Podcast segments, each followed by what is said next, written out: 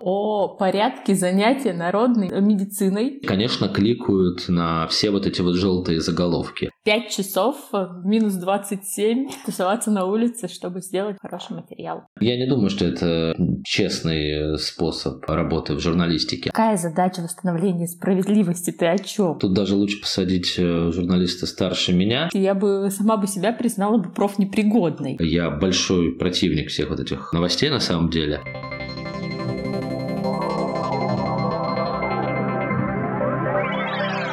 Привет, это Дмитрий Серегин и седьмой выпуск подкаста «В чем разница?». В каждом выпуске я с помощью двух гостей ищу отличия в том, что на первый взгляд кажется одинаковым. И сегодня я хочу разобраться в региональной журналистике, в каких условиях она существует и кому она вообще нужна. В этот раз начну не с Петербурга, а с соседней Карелии и попробую выяснить особенности местной журналистики у журналиста карельского издания «Губерния Daily» Ксении Луриковой.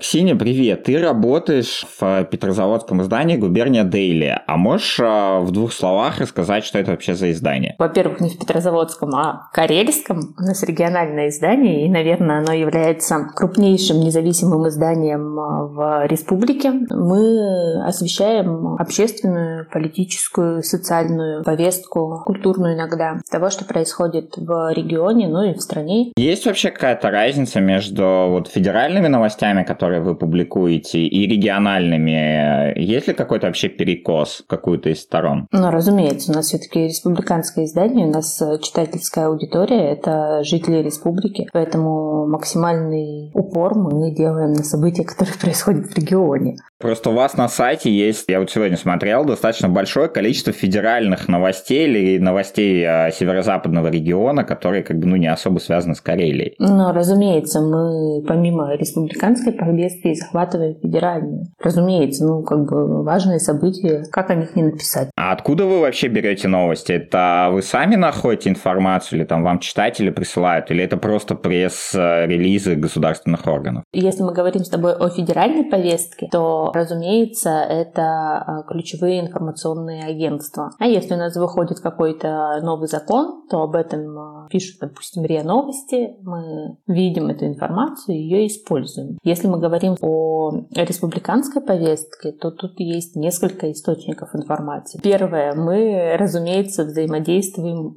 тем или иным образом с властями, которые присылают или публикуют какие-то пресс-релизы. Второе — это взаимодействие с читателями. У нас активная очень группа, и у нас почти девяносто восемь тысяч, там двадцати, что ли, человек не хватает, учитывая, что в республике живет у нас всего шестьсот с небольшим тысяч.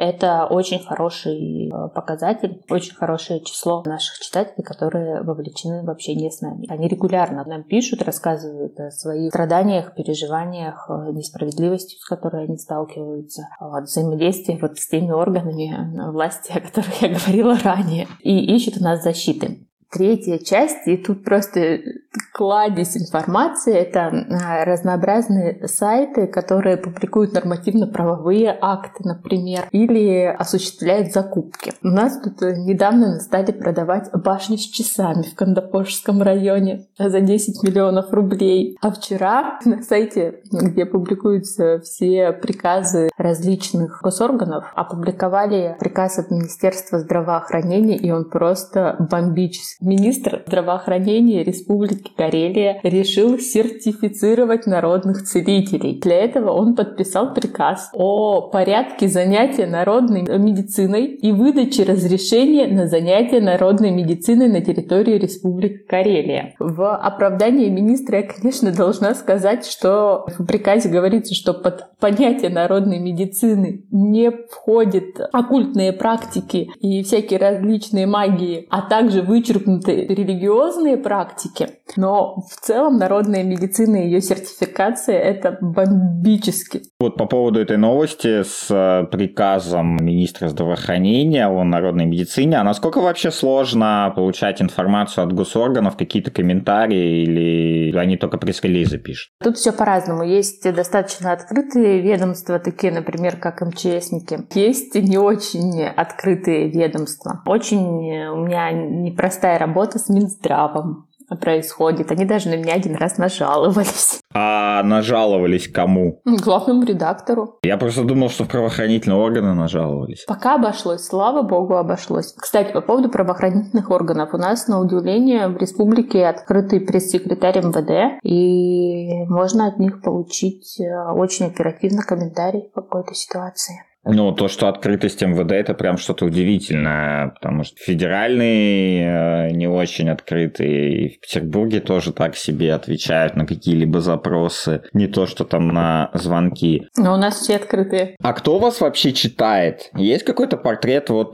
читателей э, издания? Это очень сложный вопрос. Он весьма разнообразен. Очень э, разнообразен, и если ты залезал на наш сайт, то ты мог обратить внимание, что там присутствует такая эклектика, новости про торги или законы могут соседствовать с новостями из сферы шоу-бизнеса, поэтому у нас очень разнообразные читатели. Например, вчера я писала новости сначала э, про коррупционные скандалы, связанные с председателем Петросовета. Петросовет — это Петрозаводский ЗАКС. У меня просто сразу какая-то революционная ассоциация возникла. Нет, это просто Петрозаводский ЗАКС, там депутаты муниципальные заседают. И, значит, председателя посадили, не посадили еще, пока что арестовали. И я об этом писала, собственно, новости. А следующая новость у меня пошла про смену прописки Малахова с Москвы на Мурманскую область. Я просто не, не совсем понимаю, допустим, какое отношение Андрей Малахов имеет к Карелии. Во-первых, да, какое отношение? Мурманская область, считай, соседняя область. Плюс, я думаю, что здесь есть немалая составляющая коммерческое, потому что у нас издание, оно не существует на деньги государства, оно независимое, и просмотры. Смотри, это вот новость там про Малахова, новость там про Минздрав, но при этом у вас как бы, ну, есть достаточно большие материалы, как их можно назвать там лонгридами, а их вообще хоть кто-то читает или людей интересуют только новости? Читают, причем очень хорошо. Допустим, интервью с Натальей Васильевной Зубаревич, оно было просто гигантское, это профессор эм гэ у, регионалист, региональной экономикой, в общем, занимает, занимается. И я с ней делала интервью, оно почти на десять тысяч знаков, ну просто гигантское. Оно собрало за одиннадцать тысяч просмотров. Это очень хороший показатель. Очень хорошо читают и большие материалы, которые связаны с несправедливостью. Допустим, я недавно ездила в командировку в местечко, которое называется Ля-Писюрья. И это не ругательство. И там работает женщина учителем, и больше тридцати лет она живет в муниципальном доме, в котором разваливается пол. Там просто нет досок. А куда они делись? Они сгнили от времени. В Карелии очень много ветхого жилья, когда дома, они называются дома барачного типа, от слова барак. И почему они называются бараками? Потому что у них нет фундамента. И сразу на землю доски. И они гниют, конечно же, от времени. А это все по постройке семидесятые, восьмидесятые. Вот сколько, пятьдесят лет прошло. А вот жилье муниципальное, им никто не занимается, его никто не, не ремонтирует. А часто вообще в такие командировки приходится ездить по региону? Потому что, ну, Карелия достаточно большой регион, и сидя, грубо говоря, в Петрозаводске, сложно что-то написать. Я люблю работать в поле. Вот меня хлебом не корми, дай куда-нибудь съездить. Я езжу сама за рулем, и ну, я пытаюсь раз в две недели ездить. Иногда мне приходится по пять часов в минус двадцать семь тусоваться на улице, чтобы сделать хороший материал. А кроме тебя есть еще такие фанатики, которые любят работать на улице? Мой коллега Александр Фукс. Он со мной иногда ездит. Мы с ним выбираем какую-нибудь точку и едем. То есть вы точку просто, грубо говоря, случайно выбираете, а не так, что происходит какое-то событие, а потом только вы туда приезжаете, как бы освещаете там событие или проблему. Я скажу ужасную вещь, но в Карелии, мне кажется, вот просто в хаотичном порядке ткни куда-нибудь на карту, и ты найдешь проблему. А какой направленности эти проблемы? Буквально недавно смотрел спецвыпуск редакции про путешествия по России, и они там были в Рюпинске, и взяли какую-то газету «Рюпинская правда» или как-то так, и там просто все новости были исключительно криминального характера, и все проблемы связаны с криминалом. Там кто-то мешок картошки украл, там, не знаю, окна разбил, еще что-то. А у вас в Карелии какой направленности эти проблемы? В основном это социальная направленность. Вот учителя, в которые в гнилых домах живут, матери-одиночки многодетные в таких же домах живут. ЖКХ взимают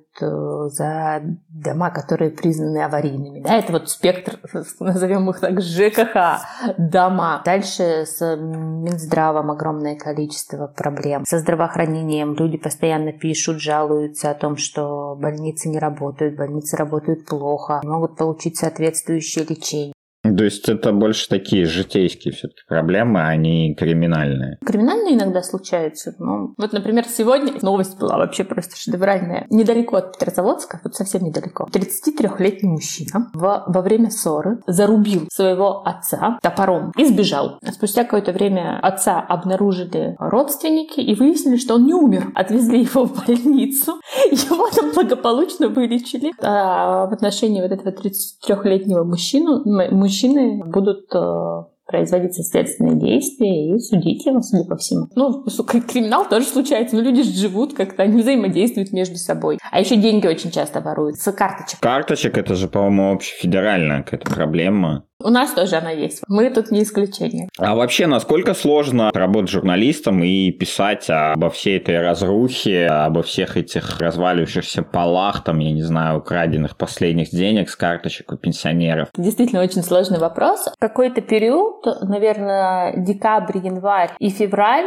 я себя чувствовала просто сотрудником дуальной конторы, потому что каждая пятница у меня заканчивалась тем, что я приносила кому-нибудь соболезнования. Люди обращались в редакцию, потому что у них кто-то из родственников скончался, и просили это каким-то образом осветить, потому что люди умирали в больницах, и те родственники, которые к нам обращались, они считали это несправедливо, неправильно и преступлением, ну, медицинских сотрудников. Ну, это непростые разговоры. Ну, а если не вот эти вот принесения там соболезнований, когда вам жалуются на Минздрав, просто там про разваливающиеся полы, про вот это вот все остальное писать? Или ты просто как бы уже за этой всей рутиной не обращаешь как бы сильно внимания? Когда ты постоянно сталкиваешься с тем ужасом, в котором живут люди, ты радикализуешься и более резко воспринимаешь фильмы, расследования про коррупцию, про строительство всяких замков и дворцов и так далее. То есть, получается, вот эта вот э, задача, грубо говоря, твоя, как э, журналиста, пишущая про региональные какие-то новости, региональные события, это восстановление справедливости или что-то еще за этим скрывается? Какая задача восстановления справедливости? Ты о чем? Это, если бы я сказала сейчас, что моя задача как журналиста — это восстановление справедливости, я бы сама бы себя признала бы профнепригодной. Не надо на журналистов возлагать эту ответственность. Нет, моя задача просто рассказывать, как она есть. У нашего главного редактора есть отличная фраза: мы называем вещи своими именами. И типа этого достаточно. Вот я с ним абсолютно согласна. Не, просто жители, я так понимаю, районов, может, и самого Петрозаводска, как бы вы для них последняя опора в их противостоянии там со стеной под названием органы государственной власти. Ты тут очень пафосные слова используешь. Наверное, отчасти работа регионального журналиста дает возможность людям, которые сталкиваются с проблемами, достучаться до органов власти. А органы власти вообще реагируют на ваши публикации? Реагируют. Ну, реагируют то, что они начинают решать эти проблемы, или они, наоборот, создают проблемы вам, как журналист? Нет, они пытаются как-то решить, и ну, внимание привлекается. Я в конце декабря разрыла информацию о том, что в регионе нет лекарств бесплатных, которые предназначены для лечения от ковида. Это вот конец декабря, как раз перед Новым годом было. И Росздрав очень быстро меня как-то нашли, нашли мой номер телефона. Глава Росздравнадзора стал мне названивать, спрашивать, как вы такую информацию получили. Можно, пожалуйста, контакты ваших героев публикаций? Я сказала, нет, я вам не дам контакты. контакты моих героев публикаций, но я могу передать ваши контакты моим героям публикаций. То есть источники ты свои не сдаешь? Просто не все хотят дополнительно общаться. Недавно у меня была история про то, как женщина в больнице умирала на протяжении двух месяцев. Ну, пожилая женщина в состоянии деменции, родственники просили ее домой, чтобы дома обеспечить уход. Им отказывали, отказывали, и в конце концов женщину отдали в состоянии таком, что у нее, вот у этой старушки, были пролежни до костей на ногах. И дочь связалась с нами, рассказала эту просто ну, жуткую историю. И коллеги из других изданий со мной связались, попросили контакт. Я сказала то, что я вам не дам, но вашу передам. Если захотят, то свяжутся. Героиня материала сказала то, что нет, ей очень тяжело. Это еще раз будет рассказывать, но я не буду. Коллеги расстроились, сказали, что на меня сошлются. А коллеги это были из федеральных изданий или это ваши местные карельские были? Из федеральных. А они вообще часто пользуются вашими публикациями, вашими там новостями, или вы, наоборот, их пользуетесь информацией? Ко мне очень часто обращаются коллеги с просьбой дать контакты. Такая ситуация была со всеми протестами, которые на двадцать третье января, тридцать первое января. Я там несколько таких ребят узнала, которые потом подверглись несправедливости, на мой взгляд, несправедливости, и вниманию со стороны правоохранительных органов. Вот, ну, на федеральные туда обращались, просили контакт. Я поступила по своей схеме. Вам не дам, но им передам. А герои вообще как на это реагируют? Я имею в виду герои материалов. Кому ты передаешь контакты как бы других журналистов? Они с ними как-то связываются или как они вообще на это реагируют? По-разному реагируют. Я тебе вот два примера рассказала. В одном случае, да, речь идет про женщину, у которой мама была в больнице и вернули ее в ужасном состоянии домой. А там отказались. Во второй ситуации про митинги речь идет о девочке. Она оказалась инвалидом по слуху. Ее задержали уже после митинга двадцать третьего января. Не было адвоката, разумеется, в полиции. Она сутки отсидела. Показали сюжет по местному телевидению, местным новостям, как она обращается к всем желающим принять участие в несанкционированных акциях тридцать первого числа. И она говорит, та-та-та, не надо, вы лучше подумайте еще раз перед тем, как выходить на улицу. Я вот нашла эту девочку, с ней пообщалась. Она согласилась потом с федеральной прессой общаться. Ну, это хорошо, что сейчас у нас получается не так, что регионы прям оторваны, и то, что происходит в регионе, там, в Карелии, все-таки выходит на какой-то федеральный уровень, все эти проблемы. И еще, значит, вот всякий трэш с ЖКХ очень любит редакция Первого канала. А, Ксения, здравствуйте. Это ваш материал такой-то, такой-то? Да, мой. А вы бы не могли дать контакты героев материала? Нет, не могла бы. Вроде Андрей Малахов оттуда ушел, но скандалы там остались. Так там же есть еще какой-то трэш. Кроме Первого канала, из, условно говоря, таких вот а, федеральных прокремлевских СМИ кто-то вообще обращает внимание? Смотри, я не могу про других говорить. Может быть, с кем-то связывались, со мной регулярно связывается редакция Первого канала. Больше никто. эн тэ вэ не звонит. РЕН-ТВ тоже. Может быть, теперь будут звонить после новости про знахарство и сертификацию целителей. Не, ну вообще, на самом деле, хорошо, что какое-то внимание к тому, что происходит в регионах. И, возможно, жизнь в регионах как-то вот благодаря труду региональных журналистов станет все-таки получше. Когда ты возлагаешь какую-то очень большую ответственность на журналистов, понимаешь, задача журналиста и восстановление справедливости, задача журналиста освещать события. Как видно из разговора с Ксенией, работать журналистом в Карелии довольно-таки непросто. Но Карелия – это все-таки небольшой регион. А вот что происходит с местной журналистикой в пятимиллионном Санкт-Петербурге, именно это я и попробую выяснить у журналиста «Эхо Москвы» в Петербурге Сергея Кагермазова. Сергей, привет. Ты работаешь на петербургском «Эхе Москвы». А чем петербургское «Эхо Москвы» отличается от московского «Эхо Москвы»? Ну, повесткой прежде всего, потому что мы рассказываем преимущественно о Петербурге, как-то ни странно, Ленинградской области. Ну, есть, конечно же, какие-то технические моменты, там, штат, какие-то обязанности. Естественно, московское «Эхо» больше. Утренний эфир, который вы ведете, он же у вас получается такой, хоть и местный, но вы там обсуждаете и федеральную какую-то повестку. А как вы вообще темы распределяете? Определяем между чем и чем, или кем и кем. Что вы берете в утреннюю свою передачу, или что не берете? Определяем, естественно, по важности. Если это очень важная федеральная тема, то что-то о ней скажем, но самое главное не пересекаться с московскими коллегами, потому что речь идет про утренний разворот, и в Москве он идет примерно в то же время, но дольше. И, очевидно, слушатель не будет разбираться, что там где идет, а он хочет слушать разные новости, а не одно и то же каждый час. На это обращаем внимание. Если федеральных новостей вот таких глобальных прям нету, то просто сосредотачиваемся на ленинградской, петербургской повестке, Ленинградской области. И там просто смотрим, все зависит от того, какой это день, то есть что было до того. Если это была пятница, то можно выбрать и что-то на неделе важное, но скорее всего это будет четверг. Если это понедельник, допустим, можно выбрать что-то за выходные, но может быть это будет все равно за прошедший выходной, за воскресенье. То есть зависит от дня недели тоже. Региональные новости, кто является их основным источником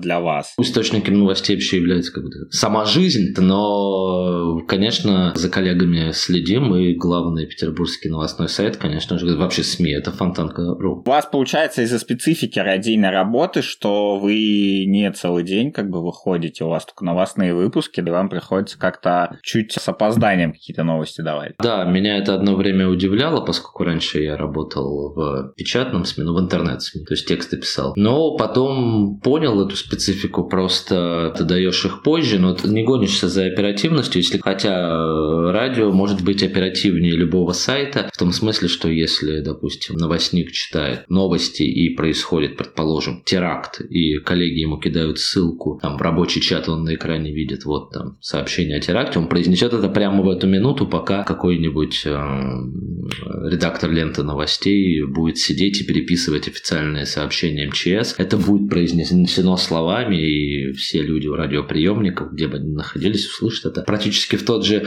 момент. Но если не такие срочные новости, или вот они не попали в новостной блок прямо вот сейчас, который идет, то, соответственно, идет отбор, во-первых, новостей, если мы сравниваем, опять-таки, я думаю, с прессой вообще сравнивать не стоит печатной, да, она, как известно, почти померла в этом смысле, или поменялась э, ее немножко формат. Вот, если мы сравниваем с сайтами, то на сайтах зачастую очень много новостей ненужных нормальному человеку. Ну, там перечисление всех аварий, которые приносят трафик, потому что это жестокость, смерть, люди на это ведутся, вот, там чувство страха эксплуатируется. Рассказывать о каждой аварии на каждой улице Петербурга за день смысла нет, поэтому идет отбор а новостей по их важности, раз это предоставляется, собственно, слушателю, он узнает самое важное к текущему часу, и если получается, новость становится глубже, то есть не просто там произошло то-то, то-то, а у тебя остается время взять комментарий или собрать информацию, опять-таки, может быть, по коллегам, что об этом еще писали, что об этом известно событие или его предыстории. То есть глубина и отбор дает радио. Вот ты сказал, что некоторые новости как бы вот про аварии там не нужны рядовому пользователю, а какие новости нужны всем? Тут надо смотреть по значимости, опять-таки, да, авария, авария, рознь, то есть это крупные какие-то, безусловно, катастрофы. Это может быть, конечно, крупные какие-то криминальные происшествия. Я большой противник всех вот этих новостей на самом деле, но если это крупное событие, либо оно поражает просто, если мы там говорим о каком-нибудь там супер жестоком убийстве, то, конечно, да, об этом можно сообщить, что беспрецедентное какое-нибудь событие. Это, безусловно, новости экономики, но смотря как их подать, потому что иногда у нас подают новости там, компания такая-то, там, купила компанию такую-то. Они производят это. Как бы, и что? Но если ты посмотришь, кто владеет этой компанией, а кто владел той компанией, а где находится там, в каком СИЗО директор той компании, и причем тут директор этой компании, можно получить очень интересную пищу для размышления, объяснив как раз-таки это слушателю. Суть в том, что радио, конечно, оно более массовое средство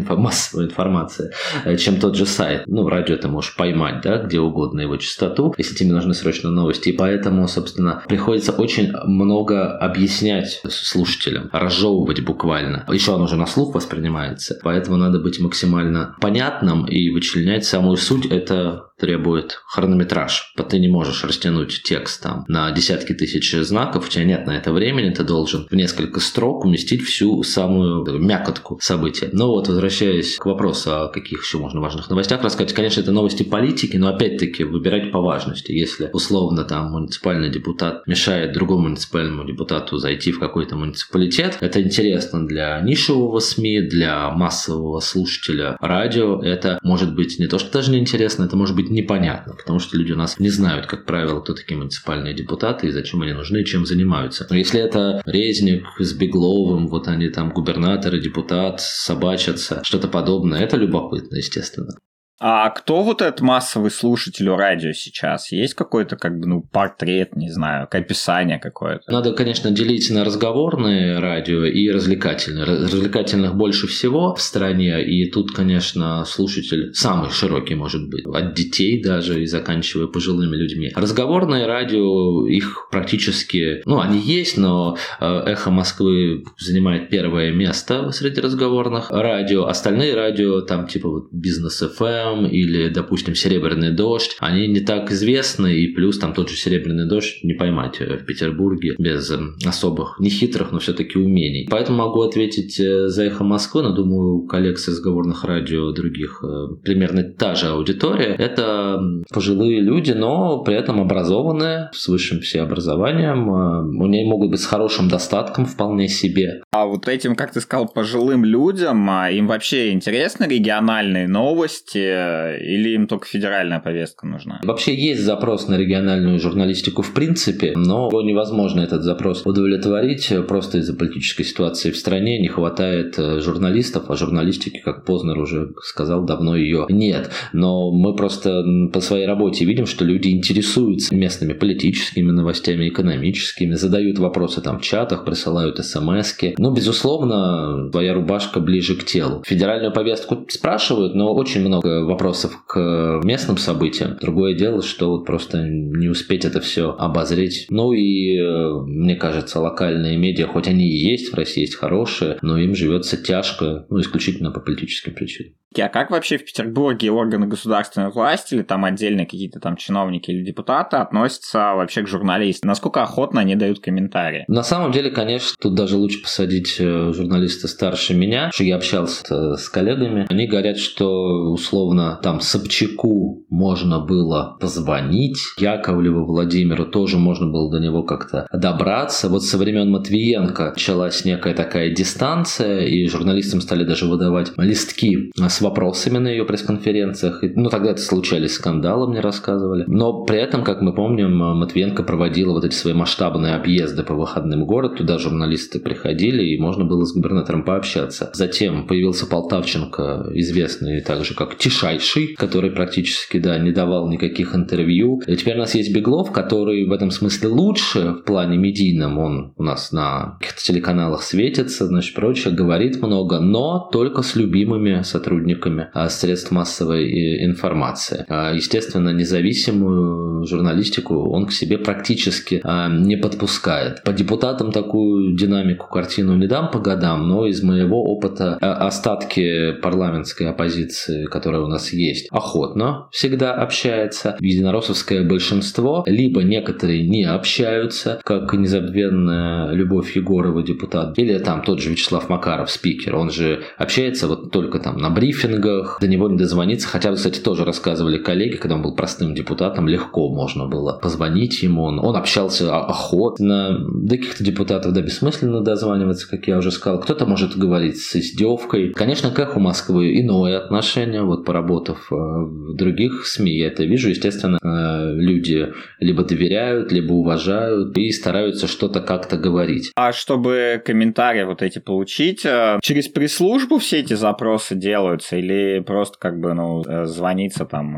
отдельным депутатам или чиновникам? Все это уже зависит от того, у кого берешь комментарий. У депутатов, у некоторых есть пресс-секретари, но, как правило, они не нужны, телефон прямой достать можно, и депутаты, те, кто разговаривает делают, разговаривают, не адресуют пресс-секретарям. Понятно, что если мы что-то хотим от Беглова либо от Смольного, у нас связь с пресс-службой Смольного есть, действительно, это только через пресс-службу. Если это человек уровня вице-губернатора, то он что-то, какие-то комментарии дает. Ну вот тоже, кстати, вице-губернаторы далеко не все разговорчивые, но опять-таки к их иное отношение, и некоторые вице-губернаторы вполне себе общаются по телефону. Но больше из них часть, я тут допускаю, может быть, из-за занятости какой-то, хотя не знаю, чем они так сильно отличаются от депутатов по занятости, то они там через помощников и через э, пресс-службу. Ну, все сугубо индивидуально, но, как правило, соответствует статусу. Редко бывает там какой-нибудь муниципальный депутат со своей пресс-службой, я такого даже не припомню. А в Ленинградской области такая же ситуация, или вам менее интересна Ленинградская область? Я думаю, там такая же ситуация, она нам, да, чуть менее интересна, все-таки основные наши слушатели в Петербурге, но каких-то существенных отличий с Ленинградской областью я так особо не вижу. Ну и там немножко по-другому устроена власть, по-другому избираются депутаты, ну не избираются, а оплачивается их труд, например, там сидят лендлорды в парламенте, как иногда говорят. Это накладывает некоторый отпечаток, какую-то специфику задает. А есть какие-то вообще государственные органы, которые вообще не общаются с журналистами? Вот прям что вообще не скажу, но что почти практически бессмысленно, это эф эс бэ. Это эм вэ дэ я все равно бы упомянул, хоть они общаются там иногда с Эхом, но все равно большая часть запросов заканчивается либо странными отписками, если это письменный запрос, либо заканчивается словами «уточняю, перезвоните через полчаса». Это может продолжаться до конца рабочего дня. И назвать это общением с журналистами трудно. Трубку берет, берет, говорит, говорит, но толку от этой информации ноль. И заканчивается это все строчкой «получить оперативный комментарий ГУ эм вэ дэ Петербурга не удалось». Вот в этих всех условиях насколько сложно, по твоей оценке, вообще в Петербурге работать журналистом? Во-первых, очень ограничен рынок, куда можно пойти. Просто буквально, если мы по пальцам будем считать СМИ, и по этическим каким-то соображениям куда-то не пойдешь ни за что, даже если это там условно независимые СМИ. Потом по финансовым соображениям, потому что это не денежная профессия уже много лет, и я думаю, это относительно сознательная история. Ну и, конечно, это остается по-прежнему опасной профессией, потому что журналистов преследуют за слова, всех по-разному. Кому-то, значит, арматурой, как в случае Олега Кашина. Другая крайность — Светлана Прокопьева из Псковской области, да, которую якобы за оправдание терроризма включили во все там эти позорные списки, и до сих пор вот она э, с этим клеймом э, ходит. Поэтому это нищета, это опасность и возможность потерять э, свою работу, потому что будет некуда просто идти, редакции мало порядочно. А какие редакции порядочные? В Петербурге или в России? В Петербурге. Мне кажется, в Петербурге вот осталось из СМИ: Фонтанка, сорок семь ньюс, Эхо Москвы радио, Бумага, проект Радио Свобода Север Реалии, эм бэ ха Северо-Запад. Как э, освещение исключительно уличных митингов, э, Сотовижн. Все. Дальше либо СМИ практически незаметные абсолютно в этом списке, либо больше нет СМИ. Вот э, телеграм-каналы типа там Мэш на Мойке или паблики ВКонтакте ДТП и ЧП, они относятся к СМИ или нет?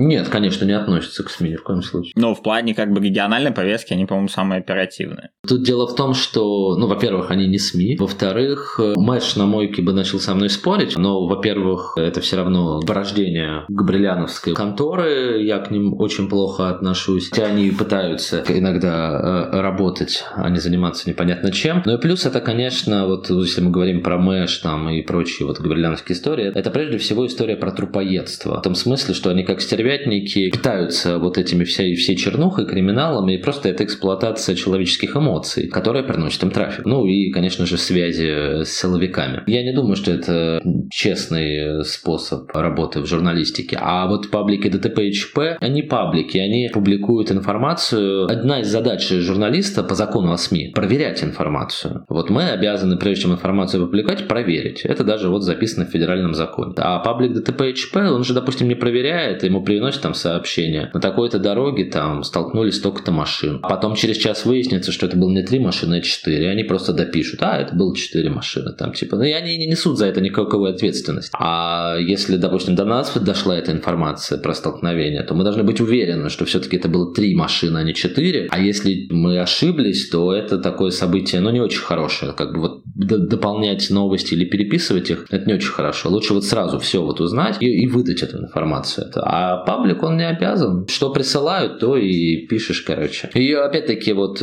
главная суть журналистики, ну, одна из, почему люди, людям она нужна, и люди ищут информацию в СМИ именно. Потому что мы, во всяком случае, пытаемся давать такую гарантию, что ту информацию, которую мы сообщаем, она проверена. Ну, не проверена, я так понимаю, в основном чернуха, а вообще чего больше? Хороших каких-то новостей или вот этой вот чернухи, которую Мэш там публикует? Конечно, чернухи больше, опять-таки, только по той причине, что это эксплуатация, как я уже говорил, человеческих эмоций. Это приносит трафик. Плюс радио в том, что радио зависит не от трафика. Там по-другому меряют аудиторию, социология по-другому делается. А на сайте все очень просто, да, сколько к тебе идет пользователей, вот тебе показывают роботы этих алгоритмов всяких, Яндекса и прочее. А люди, конечно, кликают на все вот эти вот желтые заголовки. И ты становишься рабом всей этой криминальной истории. Поэтому этого больше. Получается, радио более такое честное, что ли, по отношению к людям. Может быть, да, в каком-то смысле. Поскольку по-другому формируется и меряется аудитория. Если бы была такая прямая связь, я думаю, чтобы на радио тоже постоянно рассказывали только криминальные новости и новости происшествий. Спасибо, что дослушали этот выпуск до конца. Надеюсь, вам удалось с помощью моих гостей разобраться, в каких условиях приходится работать журналистам в регионах и насколько это тяжелый труд. Буду рад вашим комментариям, подпискам, лайкам и звездочкам в подкаст-приложениях. Следующий выпуск с новыми гостями и новой разницей будет ровно через неделю. Пока.